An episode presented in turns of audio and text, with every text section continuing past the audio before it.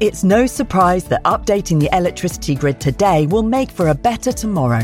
Increased self sufficiency is just one of the benefits. The Great Grid upgrade will also boost the economy and create new green jobs. And best of all, you can continue doing the things you love, like watching the latest epic nature documentary or listening to this podcast while caring for the planet too. Find out more at nationalgrid.com.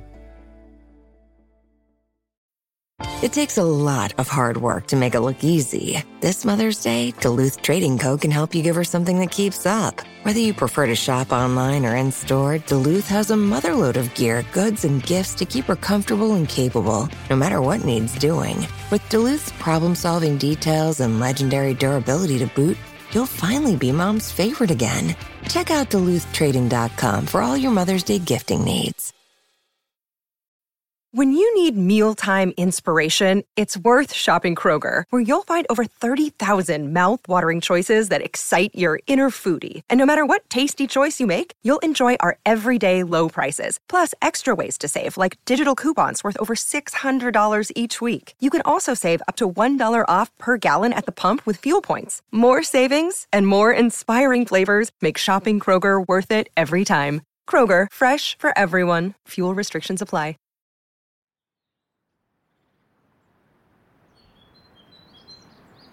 Hello, and welcome to the podcast, the Nature and Countryside podcast from BBC Countryfile magazine. My name is Fergus Collins, and I'm the host of the podcast. And we're well past halfway through our season of 14 episodes that we're calling A Taste of the Countryside, where we're celebrating food and drink, and especially farmers and food producers who work alongside nature and the environment as they go about their business. And this episode is a bit different. It's an extraordinary episode, actually, where we're heading to the edge of the New Forest to meet Debs Totty Cruttenden, as she calls herself, a self taught beekeeper who rescues wild swarms of honeybees. She's a quite magical person, as is our host today, Tanya Jackson. And Tanya joins us in the studio later for a lovely chat about her experience. But listen on for a really fabulous podcast. This is lemongrass, which is a very strong scent, similar to a bee queen swarming scent. Okay. So Oh, wow. you can't, yeah, I can't. can't sniff. Wow, yeah. So it's quite strong. We just dab it on the, not too much, because that is like fish and chip shops to them. They can smell that ages away. And what I'll do is set up so that the uh, sheets are underneath, hopefully to stop them falling through, and then we'll plan to try and. Just depends how active they are. They're quite busy. Yeah, well, okay, cool. So we've got our box, we've got our bees, and we've got our tea. and you're going to be the ninth swarm in about three weeks. Really? Wow. So When did you notice the bees in your garden? It was my husband. Um, I think it was what we say Wednesday. So a couple, literally a couple of days ago. okay, Yeah. So um, it was just yeah, we didn't really know what to do. So I thought, right, I will ask my uh, garden friends. so uh, that's what we did. And someone said, call Totty Yeah. Cruttenden. So yeah, I get that. flashed up and that's it. yeah. well, that's good. That's that. I mean, for me, I I just try and collect as many bees as possible because they're unlikely to survive from this situation. And you know, I've got grandchildren, and my whole thing is, it's all very well everybody saying, can we um, do something about the bees? But I'm actually out there doing it. So um, we'll go and catch our bees and give them a new home. We've got a lovely swarm of bees here in this lovely fir tree in this lovely garden down in Bour- Bournemouth. They are not buzzing at all at the moment. They are just. They're just keeping it warm. In the the queen will be in the middle somewhere, and their whole aim is to keep her warm Right. while the what I call the estate agent bees are moving around from that swarm and going out and about looking for a nice box, Ah. just about the size of my nice box. So they'll Okay. be looking at that in a minute and going, "Wow, that looks good." In fact, if I open up the lid of it, they'll probably find we'll get some in it almost straight away. But it's getting the queen out of the middle of the bush and in the box, which is the game we're playing today. And how are you going to do that? a bit jiggery pokery. um, we're going to hopefully, I'll put a a sheet underneath where they are in the tree, so that if they fall, they don't fall all the way down through the tree. And hopefully we'll see them. But with a bit of luck, I'll be able to get. I'm going to try the old pillowcase method because they're right in the middle. Okay. If I can get a pillowcase mainly over the whole lot, I should get the queen in that. Mm-hmm. And we'll be, be able to do that in one little go, which would be lovely. So I'm going to get me gloves on because this is the time they sting your fingers. So it's quite a dense um, tree. Well, because it's a fir tree, isn't it? It's a, it's a tight conifer. There's a lot of lot of bush and bits inside, which, of course, if they scatter down the middle of that, they'll be everywhere. I much prefer them when they're on a fence post. I had one on a fence post last week, and somebody's um, little Shetland pony was talking to me while I was doing that one. That was nice. How's this going to make the bees react just before, just so we know what's going on when we're listening? Well, they're going to get agitated because at the moment it's all very quiet and nobody is um, bothering them. right. Um, so I'm going to do it as delicately as I can because I don't really want to bother them until I've actually got them in the bag.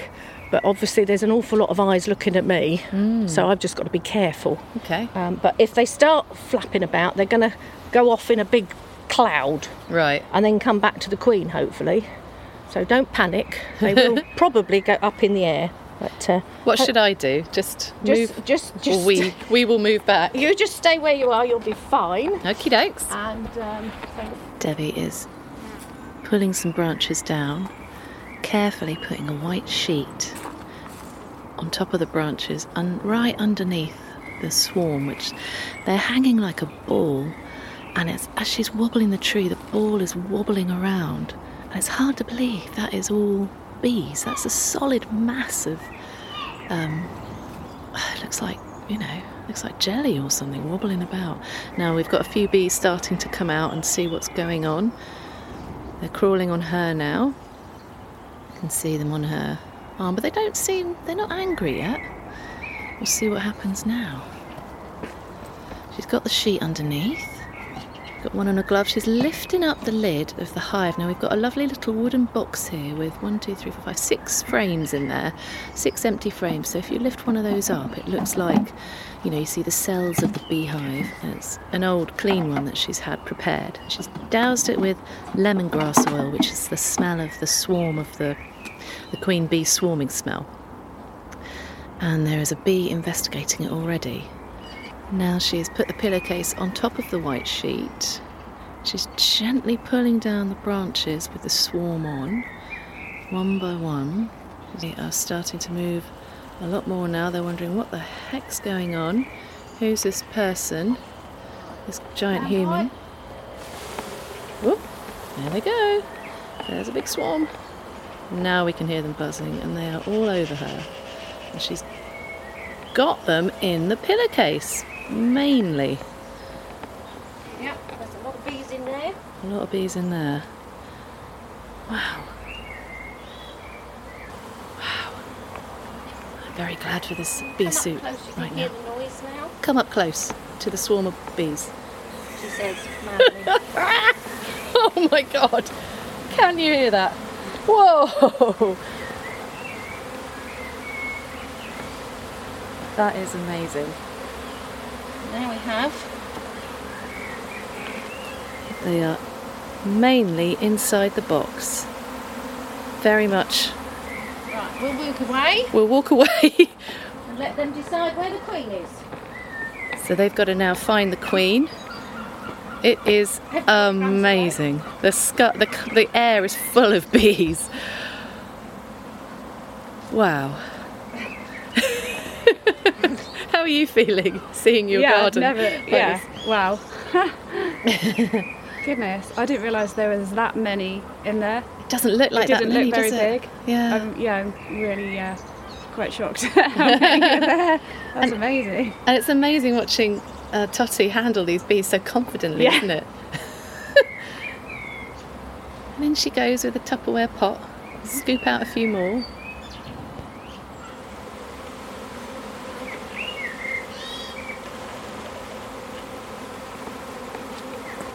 Wow, she's just tipped out a big Tupperware pot full of bees, just knocked them down into the hive. And they're all over the hive actually, all over the lemongrass, they're very happy in there. Wow, she's got her white sheet out and she's just got, oh my goodness, hundreds more bees in there. And she's unwrapping it. I think she's going to try and sort of gently shake them down to a sort of a point and then. Oh no, maybe she's just going to leave it there and let them find the hive because the queen's in the hive now. So all they need to do. They're going to march in. They're going to march in. Oh, they're starting to march up the sides. She's putting the lid back on. Very gently. Okay. All Wow. these flying around come out of the tree. They know the queen is not in the tree. And the front entrance, you can hear that noise, the noise of the bees. They've turned their wings to fanning. Right. They blow all the perfume, the pheromone of the queen inside, out in the air. And all these bees are catching it, going, she's in here. Oh, wow. So I have to shut down as many sort of scent places that they can smell. So they only go in the front entrance. Because we have to have air holes on the side of the boxes for them to breathe because they get so hot. Freaking out as they at this moment, They get hot at this moment. Yeah, well, they'll get hot. They'll be about 37 degrees plus in that little box. Wow. So um, they need air ventilation, otherwise they cook themselves. Okay. But at the moment, we don't want them going to the air vent, we want them to go in the front entrance. So we'll move them along. Just gently using a sheet to push them out of the way, covering up the lid, hole. covering up the air hole at the side. There's a big round vent at either side. She's covering those up and she's leaving them a hole about well three meters diameter, uh, three three centimeters diameter, and that's where they're all heading for. So we make a little sort of a, a bit at the front to keep the scent there. I can't believe I'm standing in a cloud of bees. it's amazing. If Wow. it's, if it's most people's husbands, they've normally run away by now. Reason, women can stay and take the take the pain, like you know. They, they panic, but they stand their ground. Men just disappear. you see where they're all walking in. They say- It was easier rugby ball size. Yeah. Number wise, I don't really know. Probably about 5,000, 6,000, maybe more. Wow. Um, but at the moment, you've got the um, getting off the train and going down the tube type effect. They've all got to get in Get a in there. Yeah. ten pence hole, They, so they're piling in They're all heading in the right direction, though, aren't they? They Yeah, know, yeah. They know what they're doing. Amazing. so we give that probably ten minutes, half an hour, and they will all go in the box. How exciting is that?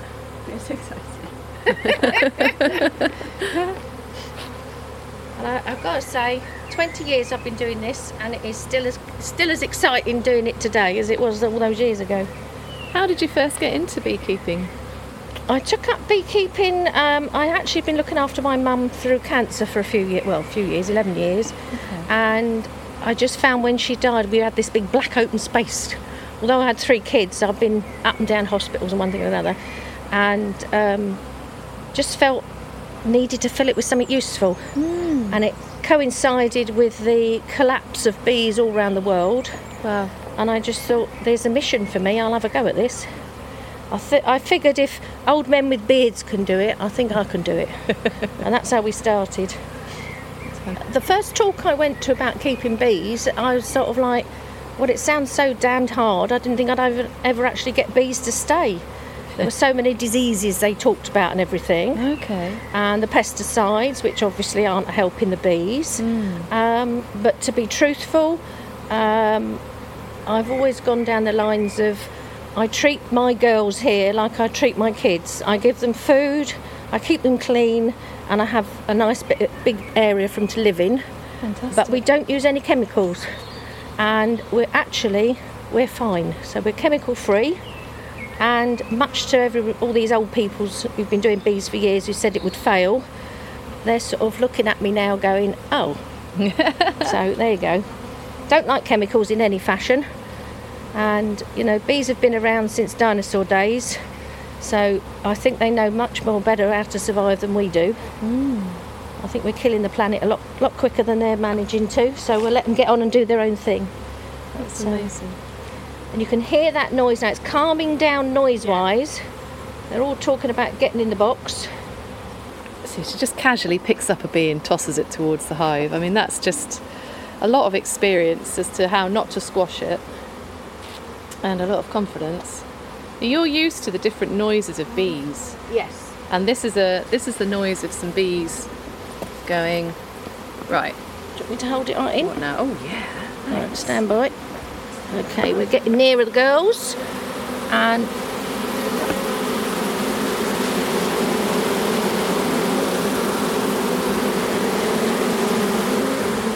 that is the noise of thousands of bees flapping their wings, telling everybody else the queen's in the box. Gosh.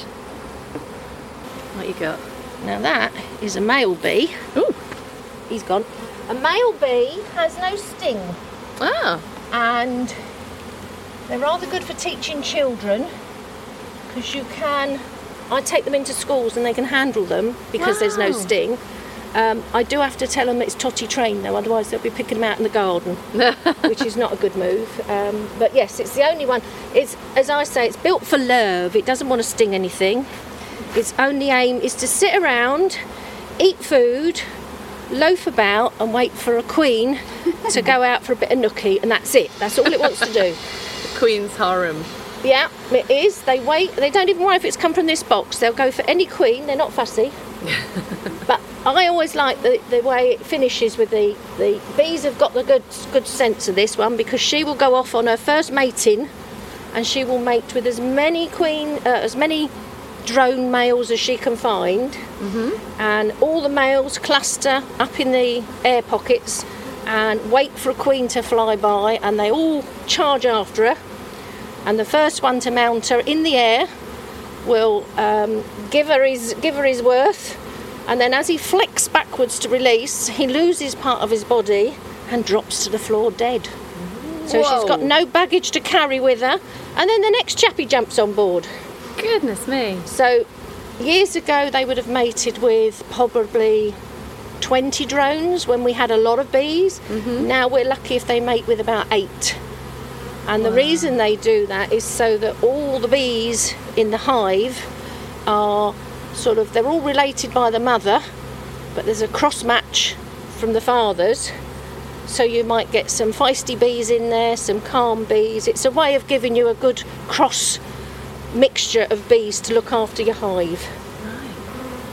Yeah, at, the, at this stage, they're generally not um, stingy, shall we say, because they have, when they left their original hive, they would have gorged themselves on the honey supplies in that hive in order to have enough food in their tummies to then reproduce wax at their next house so they can get straight into mass production.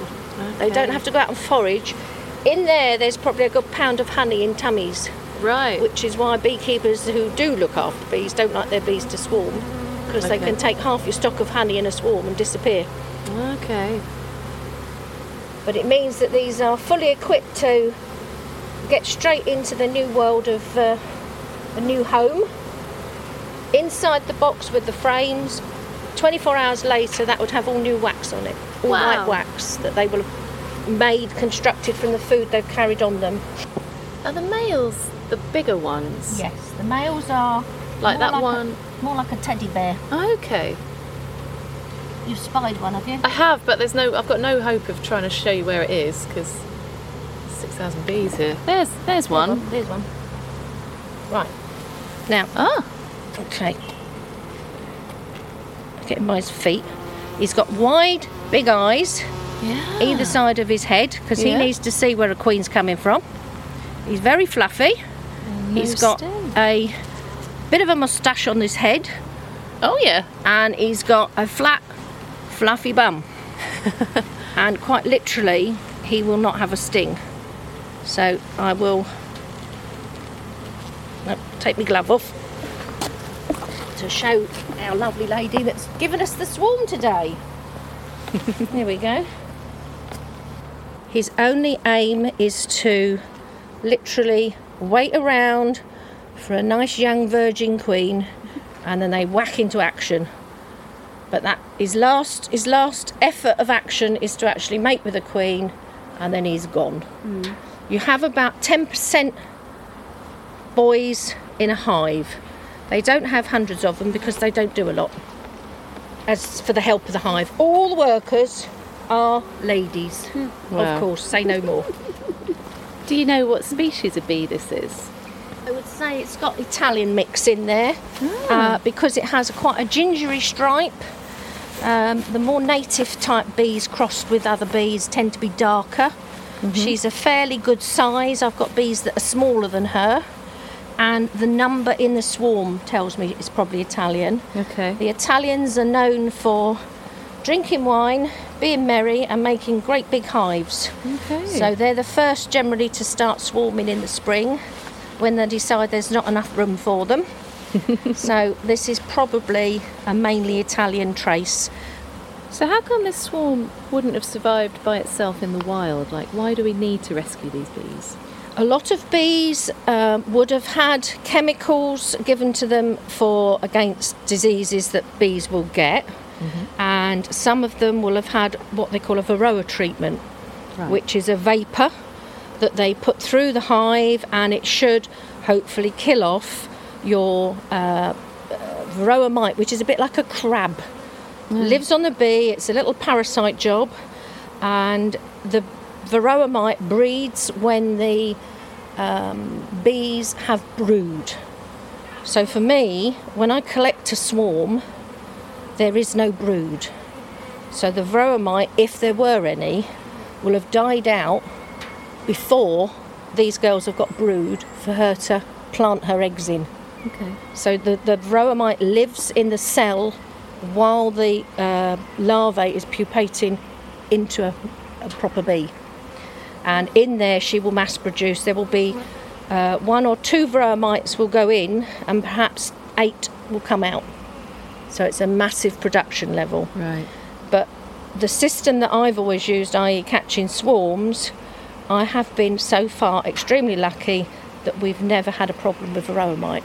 Okay. It could all change this year, but who mm-hmm. knows? So far, I've been doing it 18 years.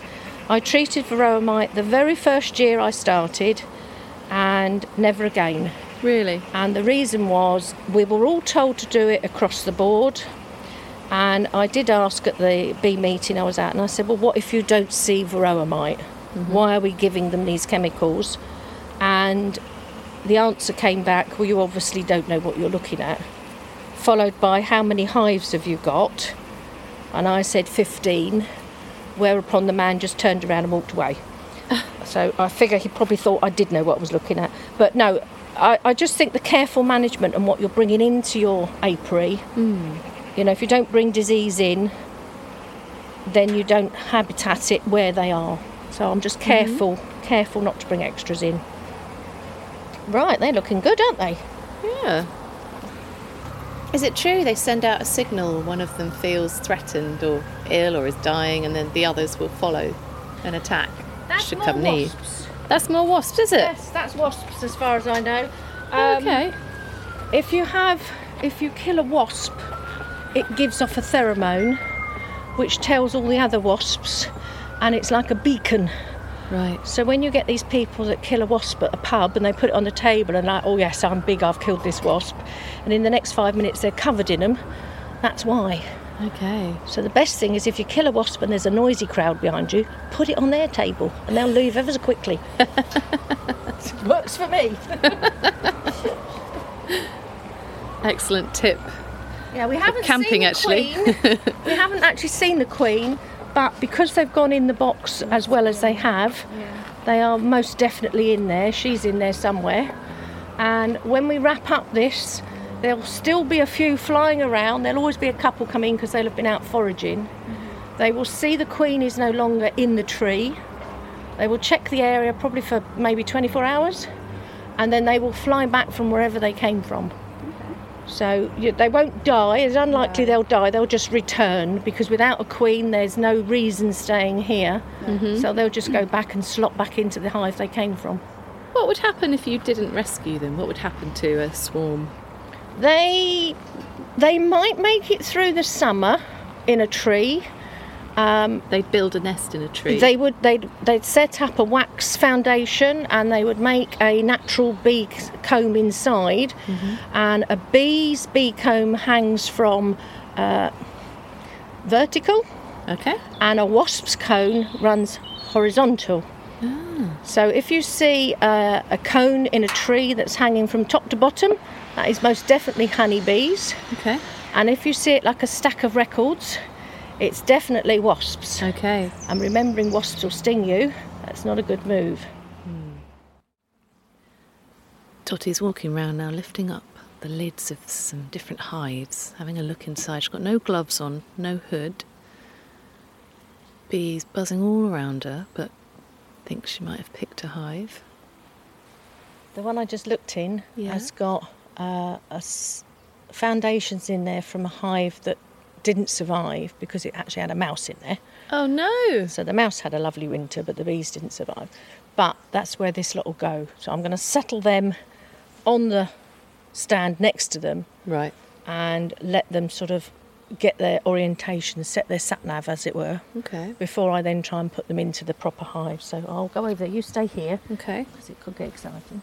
And the box is next to the new home, the new hive. And she's just letting the bees have a little sniff around, little recce, see where they are. What's the effect of the other bees next to them?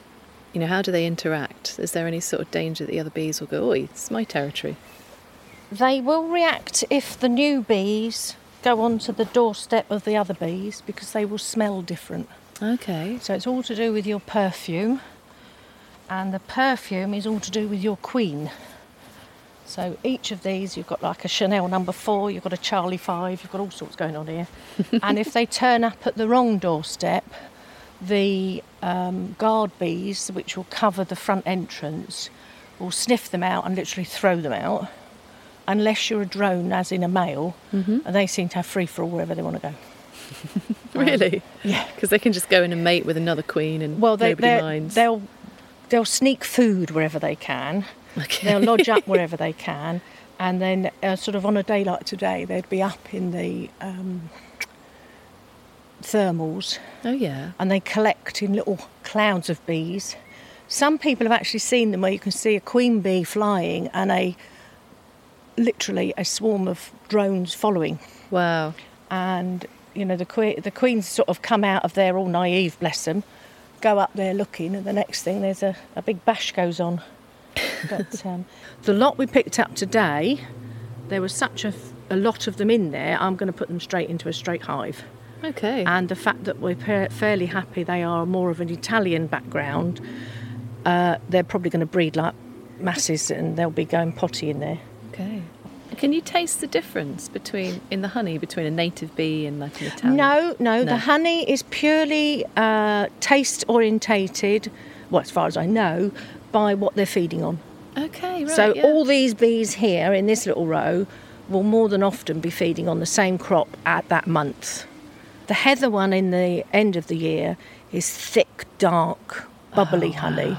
Um, whereas the first honey is like golden, and that would have probably been off the blossom, um, the hazel, and the chestnut. Now, we didn't know there was sweet chestnut here till a few weeks ago when we brought our first dog down here again. And we walked off piece where we don't normally go, and in the back of this woodland there's a great patch of sweet chestnut. Oh. So that's where they've been going. So uh, all sorted. Anyway, I'm going to get my gloves Okay. and I'm going to get a quick drop of water, and then we'll go over this way, and you can see what's going on down there. Great. This is rhubarb we've got Uh huh. now. We talked earlier about the varroa mite. Yes. Now, the varroa mite, the chemical that they would put into the hive is alox- aloxic acid. Okay. That is present in the leaf Yes. of rhubarb. So what we do is we take the leaves off when they get a bit bigger than that, take the leaves off, shred them up a bit, put them in the top of the hive. And the bees are disgusted because they don't want rubbish in their hive. Mm-hmm. So they chew it all up like tea leaves. They drag it all the way through the hive and they chuck it out the front door. Wow. And in that process, the rhubarb leaf with the oxalic acid is going all the way down through the hive. Whether that is stopping my varroa mite or whether that's just fluke, I don't know, but we don't have varroa mite. That's So ingenious. What a great idea. I'm hoping that the natural system here we've got with the rhubarb leaves is enough to keep it at bay, and it's been so far. So, Fantastic. Well, long may that work. so now we go down to what my husband would consider the feisty hives. So Ah. I'm going to hood up. Okay, I wondered These- why you'd brought all, all your gear and not put it on. Yes, yes. I'm, I'm all right over there, but now we're going to go near these girls. We'll put the hoods on. So tell me about these bees. Well, these are more long lasting bees that have been with us for a long time. And the different aspects, as you can see looking forward, they have a lot more sun Okay. and they work a lot faster with the sun for longer hours. Yeah. And the knock on effect is you have a larger set of hives and they are more prolific Uh-huh. and you get a lot more honey off of these. They're probably the Italian based girls and we we've gradually filled it up. We're going to probably have to put some more shelves in this year, Okay. but um, we have uh, gradually worked along. We've done some splits with hives, which means if I look into a hive and she's produced queen cells, Yep. that means they're getting ready to swarm. So if I look in and go, oh, there's a queen cell, I can then go, right, I'm going to split this hive myself. So I would go in, I would take a couple of frames that have got queen cells on, make sure one was remaining, take those out, take some frames with honey on, take some frames with pollen, shake some nurse bees off the original hive into the, the one you're, you're making up because nurse bees, for the first few weeks of their life, they don't actually fly. So even though they're in the wrong nest, in the wrong hive, they can't fly back to the other one. Whereas any of the bees that were on the frames that went in originally, they will just fly straight back because their sat nav is going to tell them they're in the wrong house. Right. So they'll just fly home. So in order to get a group of bees to keep your brood you've sent over warm, you shake in the nurse bees Right. and you can shake them in from any hive and just add them all together. Most of my bees have come from within Verwood. Um, the first lot here came from a, a garden, uh, it collected itself under the child's swing in their back garden. and as you can see, that's one, two, three, three and a bit high. Um, the next one was a swarm we got from a friend's garden. That was huge when it arrived, and that went straight into a big box. The one we're looking at, looking at us, is a um, a split from this first one. So there were so many bees in this one. Once we could see there were some queen cells, we split it in half, and that's what went into that one. And then the last lot I have here is this end section. And we got a phone call from an old boy in uh, Verwood. He said he'd got bees hanging in his tree, and we went along. It was about seven o'clock at night. He was out there in his shorts and his top with his pliers and wanted to help. No. I ascertained he was 96 and he wasn't going to have it, he wasn't going to get involved. And I said to him, Look, darling, I said, I've got a suit on and you haven't. I said, I think you better stop over there. But it was the first swarm he'd ever seen, and it was oh, wow. massive. And that's his swarm. So I hope to take some honey round to him this season. He's still going well, Oh, good. but um, but between them, all of them put together, when we cross match queens and drones, hopefully we'll get a perfect bee here for the area. They're all hitting my hat. Are they going for it? Right, Give me the willies. off. Let's wander off. So, last before we go and leave the property, Mm-hmm. we will have a look in a box that was a swarm. Yeah. I'll get my smoker, get my tool, and you can peer inside or run away as you choose. and we'll just see how they're getting on. and I will come back probably tomorrow and go through all of them. Okay. And I'm looking for the queen cells, which, if there's a queen cell, if you've been listening, you'll know that Yeah. means they're going to swarm. So I would have to do something. I could either knock down the queen cells so they can't swarm and put another box on top so they can fill it up with honey. Mm-hmm. Or I can go, I could split this like we have with the other one over there and make two hives by taking the queen cells out and some young. So that's the way we multiply our bees on site Okay. And prevent swarming and disappearing as best we can.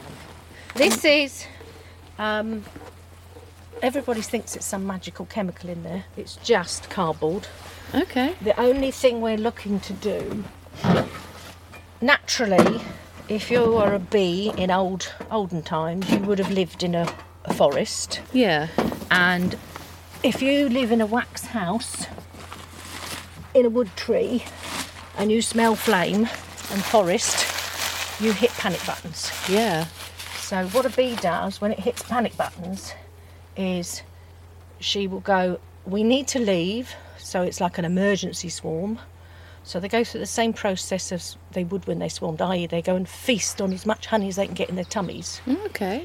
and that would get them prepared should they have to leave they've got the energy involved to set up a new home but for me it means that when i look in the box instead of seeing lots of bees looking at me thinking i'll have you i see lots of bottoms with the heads in the cells eating the honey Okay.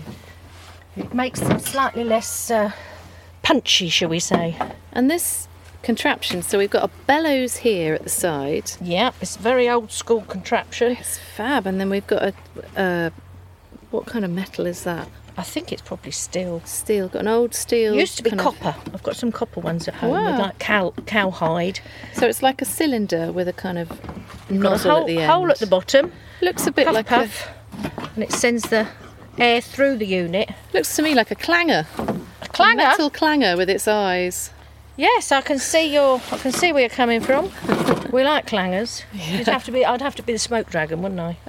yeah. The, the soup dragon it was in those days, wasn't it? So we don't mess about with matches because we've given up on that game. And we light up the smoker, which is an art in itself, I've got to say. It All looks very clever, but you've got to keep it alive. So we get some, in this case, I've got newspaper to start her up.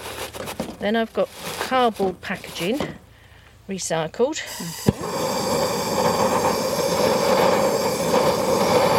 Get that all going, a bit of puff puff. So now we've got a fire basically in there. We don't really want a fire, we just want smoke. So we're now going to shove some, put some damp grass and things like that in the top, which, as we all know from youngsters' days, when Dad put wet grass and stuff on your fire, your mum came out shouting because the washing was getting smoked because it makes a hell of a stink. Uh, right, so I'm going to find some grass. Straight away, you'll see the smoke colour change, and that's that's all we want. We want a a good puff of smoke. See, there's a few bees now and there now, and um, that will that will make them send the alert through the bees, and they will go in and hide underneath and start eating the honey, ready for their escape should their house burn down. Um, the bees will naturally put propolis round the tops of their hives. Oh yeah. Propolis is like an antiseptic. Uh, it's like glue, really. No nails glue for bees, but it's um, they collect it from mainly, I believe, horse chestnut. They Oh. collect it off the buds. The horse chestnut produces it because nothing else will eat it, therefore the buds survive. The bees nick it because, again, it's antiseptic and it stops the bugs going in there.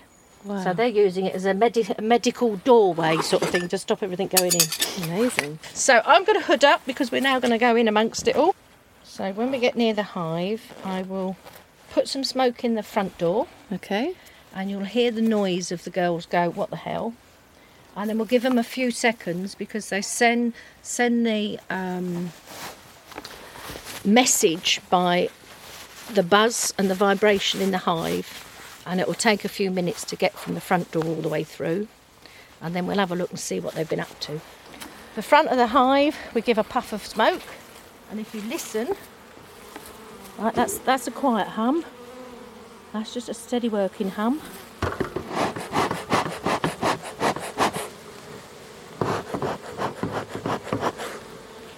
Message will go round.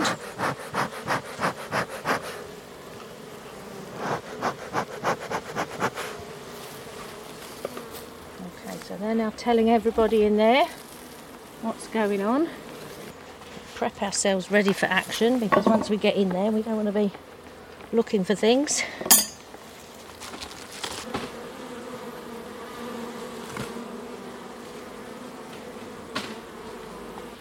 Bear in mind they are aware of vibration. Vibration would have come originally from bears that would have knocked over their hive. So any bashing around them will alert them. Right. Now this is the box I said you we put feed in. Okay. Now that was full to the top like ice cream. It's upside down and it's over the bees' top of the house where there's like a chimney effect. Wow. So that is for air to get in and through. So they come in the front entrance mm-hmm. and it just works like a chimney. So when they're hot, they can fan heat out, and when they're cold, they can fan heat in. Okay. It's amazing. and that's so- just a little Chinese takeaway. Yeah, upside I've down box. rep- reproduced Chinese takeaways into beekeepers' sugar delight and keep my girls happy. We tend to give it to a new swarm because they've got a lot to do in the first few weeks okay. And it's all happening in their little world. So we're going to have a We're going to take the lid off. now because we smoked it from the bottom. They've instinctively would have come up the top, so we're going to give that a Wow. we're not trying to kill them. There's no heat with that. It's just a horrible smoke that will make you want to, you know. Smokers out there, it makes me wonder why you do it. That's all I can say.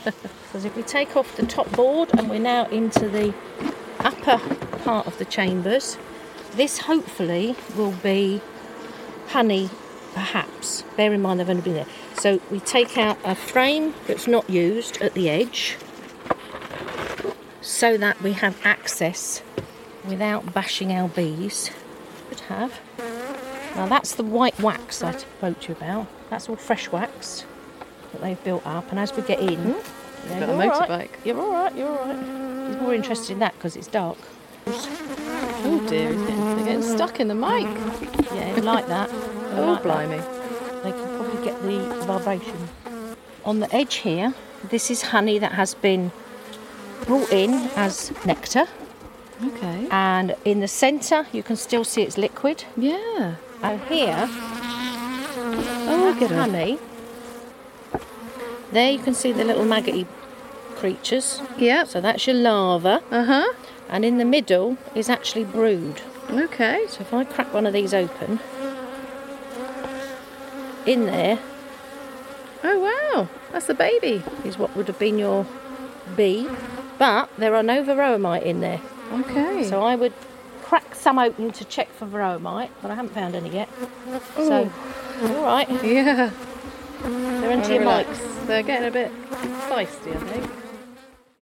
Well, we had to abandon our efforts there with the feisty Italian bees on the end because they were too attracted to the sound and the vib- and the the frequencies. I think of the recorder. They were all dive bombing the, uh, The fuzzy bit of the mic. head they like the look of. They Yeah. thought that was a bit of a bear. but, um, so we uh, plugged, we plugged our smoker up now so we don't gas ourselves in the car. and we're going to wind our way. Yeah, and we've had a look inside some of the other hives. It's just been amazing. Totty, thank you so much for today. It's You're been absolutely welcome. It's been brilliant. And you, Have you been scared?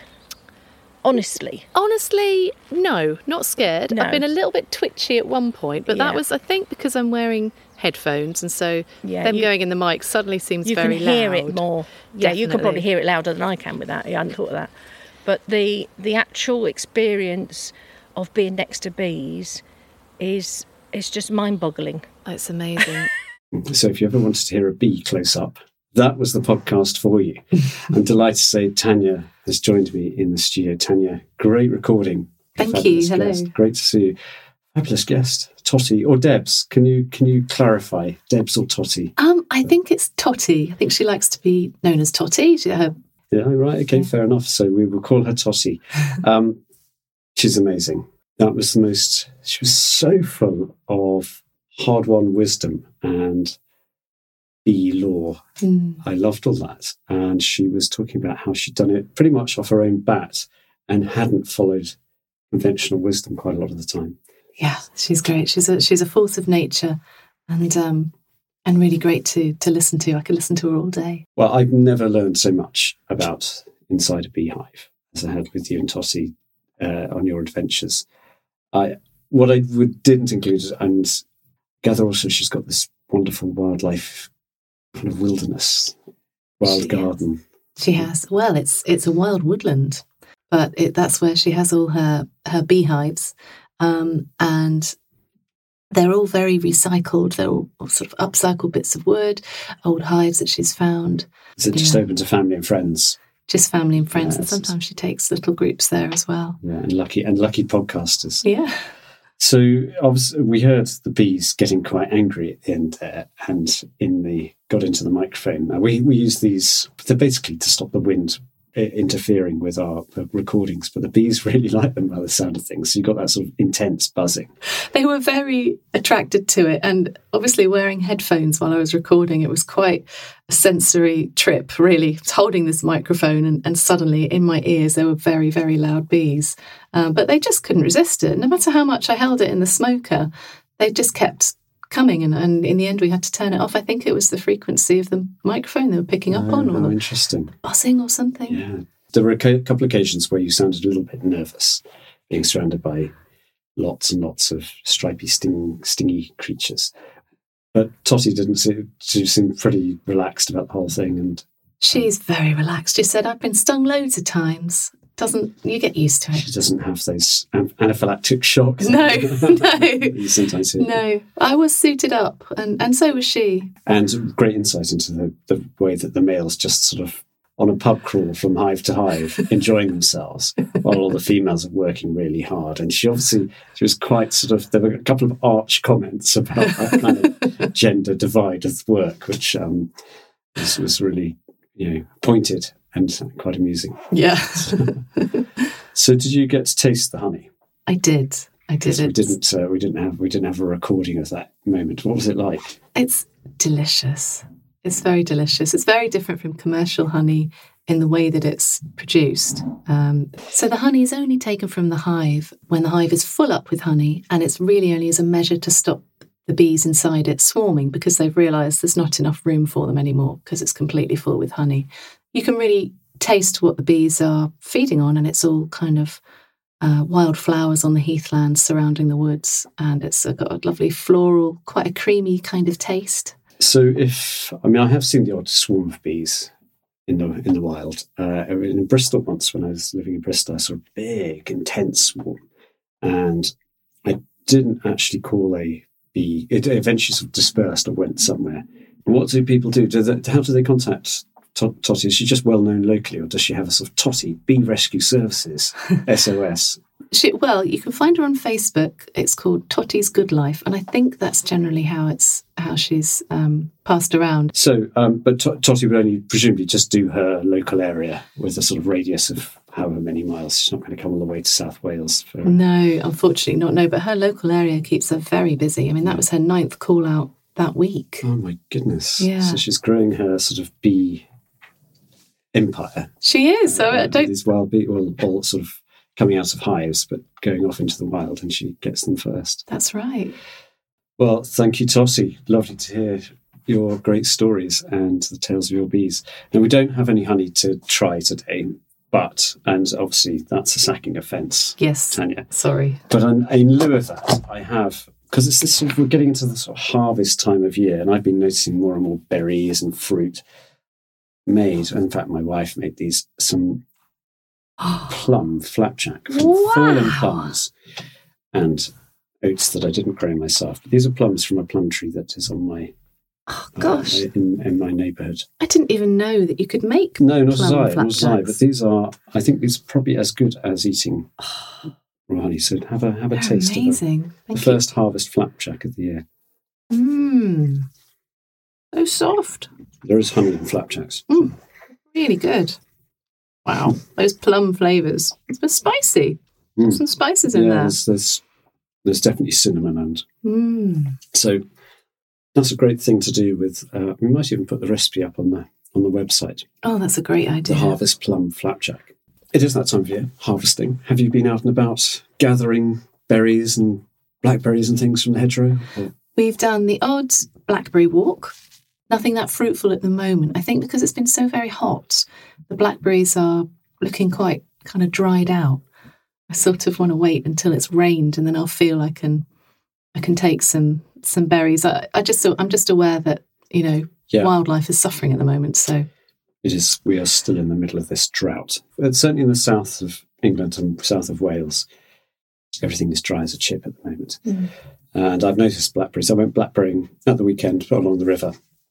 There are obviously some blackberry bushes that had tapped down to where the river is, and they had wonderful black fruit, really juicy, and but all the ones away from the river along the hedgerows, tiny, green, hard, miserable looking I mean, obviously, it will ripen. Uh, so it's going to take a bit of rain, but there's absolutely no rain forecast. We're recording this early August. There's no rain forecast down down where I am in Abergavenny. No rain forecast in Bristol, where we're sitting now, none in Wiltshire. and in Wiltshire, where you, where you live. It's strange times. You've also been out and about uh, on the coast, then finding finding water in some way. We have, absolutely, yes. We've been doing lots and lots of camping this year, always by the beach, which has been wonderful. I've been to Pembrokeshire, Cornwall, um, Dorset. Wonderful. And and any kind of wildlifey or experiences to share? Any sightings? We always we always have a segment. Jack and Hannah, who helped me make the podcast, aren't here today, so they always get put on the spot. What wildlife have you found this week? And there's always tales to tell. Well, I don't know if this counts really, but we took the kids crabbing for the first time ever. Crabbing Um, counts. great because it was great fun and um, and it was lovely to see them. But actually, there was a couple staying in our campsite who took their kids crabbing the day before and had caught quite a few crabs and released them onto the pontoon. At which point, apparently, there was a slight massacre of seagulls as they all descended and started Oh no!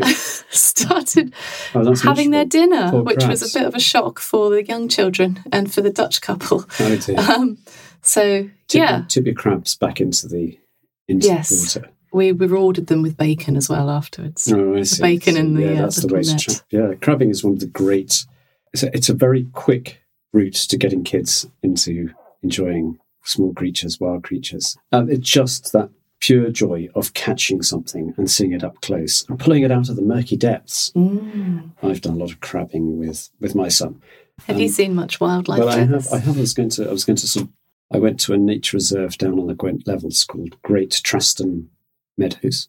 It's the Gwent Levels are sort of this forgotten area just to the south and east of Newport. Amazing, completely just beautiful, full of these ditches and watery water meadows. Not very watery this time of year. Anyway, some corners of them are totally was just full of wildflowers at the moment. I was walking through here catching grasshoppers with my son. And I was stopped bolt dead in my tracks because between two, was sort of, there was a little track running through the grass, but between two stems was this spider's web. And in the middle was this bright yellow spider. It was huge. Its body was about the size of my thumb. And I've got quite big thumbs really? and its legs would have spanned the entire palm, not the fingers, but the palm of my hand. Wow. And it sat in the web. It had stripes on its body. I have no idea. I've never seen anything like it before. And in its web, there was a large, mostly eaten grasshopper species or a bush cricket. It turned out to be a wasp spider, so I got it identified. It was the most exotic creature I've ever seen in Britain, I think. Are they native?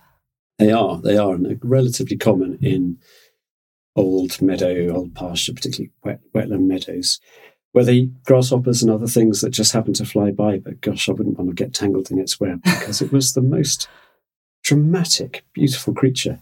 So uh, I'm kind of what a point I'm getting at is just the capacity to still be surprised by British wildlife. We do talk a lot about declines of nature, and a lot of precious things have been lost in the last 50 years. But actually, if you get out there, it was just the smallest little nature, well, a few hectares of grassland right on the edge of Newport Docks. But and there were also lots of kind of rare butterflies there as well, which I couldn't identify because they were flying so fast. But magic, it really restored my sort of faith in just go and explore, keep exploring. You always find stuff. Please do send us your stories of what you've been up to. We love to hear them. Any tales of finding interesting critters. You can contact me. My email address is editor at countryfile.com, and all our contact details are in the description of this podcast. And also, we would love to hear your any recordings you make of the countryside. We're out there with our recorders and we're trying to capture interesting sounds. But we'd love to hear your late bird song, any buzzing of crickets or grasshoppers, and any sort of odd noises that you've heard in the countryside that you'd like to share from us. We, we, we like these little audio postcards. And again, you can send them to that same email address and we'll play them. But for now, thank you, Tanya. Great to hear your adventures with bees. And we'll be back, I know, with another podcast down in Kent. Maybe a quick little teaser about that. What are you up to in Kent? I'm down in Kent visiting an organic vineyard where the wildlife is very much part of their everyday. Day life, brilliant, brilliant. That's what this whole season's been about. That's episode 12. Um, so listen out for that towards the end of August. But for now, thank you so much for listening to us and join us again another countryside adventure next week. Bye bye.